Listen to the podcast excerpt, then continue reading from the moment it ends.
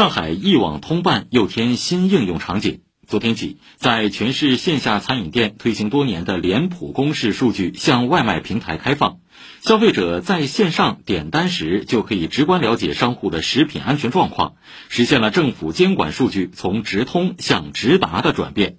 这也是全国首创的监管数据赋能网络餐饮平台的应用。请听报道。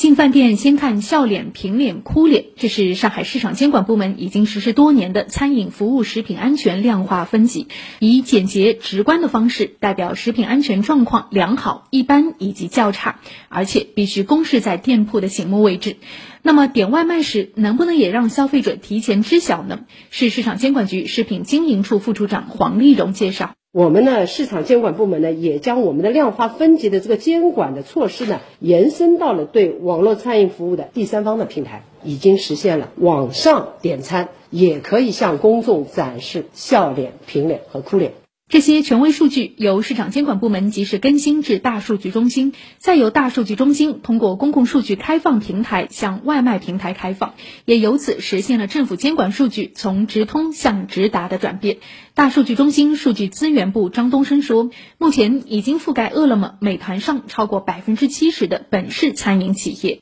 通过实时的数据接口，直接对接他们两家平台，这种方式呢，我们这个数据可以实时更新，从采集到这个监管数据，一直到外卖平台这边能看到，只有一天时间。据了解，上海每天约有两百万单外卖。餐饮脸谱数据显示，笑脸商户约占百分之四十，平脸接近百分之六十，哭脸也就是较差的不到百分之一。消费者具体怎么查呢？饿了么本地生活总部事务副总经理张楠打开手机，点到商家这里，嗯，就会有食品安全的一个档案信息，这边就是这个检查的一个结果。那消费者就可以在这边看到整个它的食品安全状况是怎么样的。当监管数据赋能外卖平台，自然给消费者带来更安全放心的消费体验。美团华东区公共事务总监王斌说：“今后将推动这张脸谱成为评价体系中的参考。后续我们可能会针对这方面有一些应用，权威数据来了之后，能够也希望给就是消费者在选择的时候有更多的参考。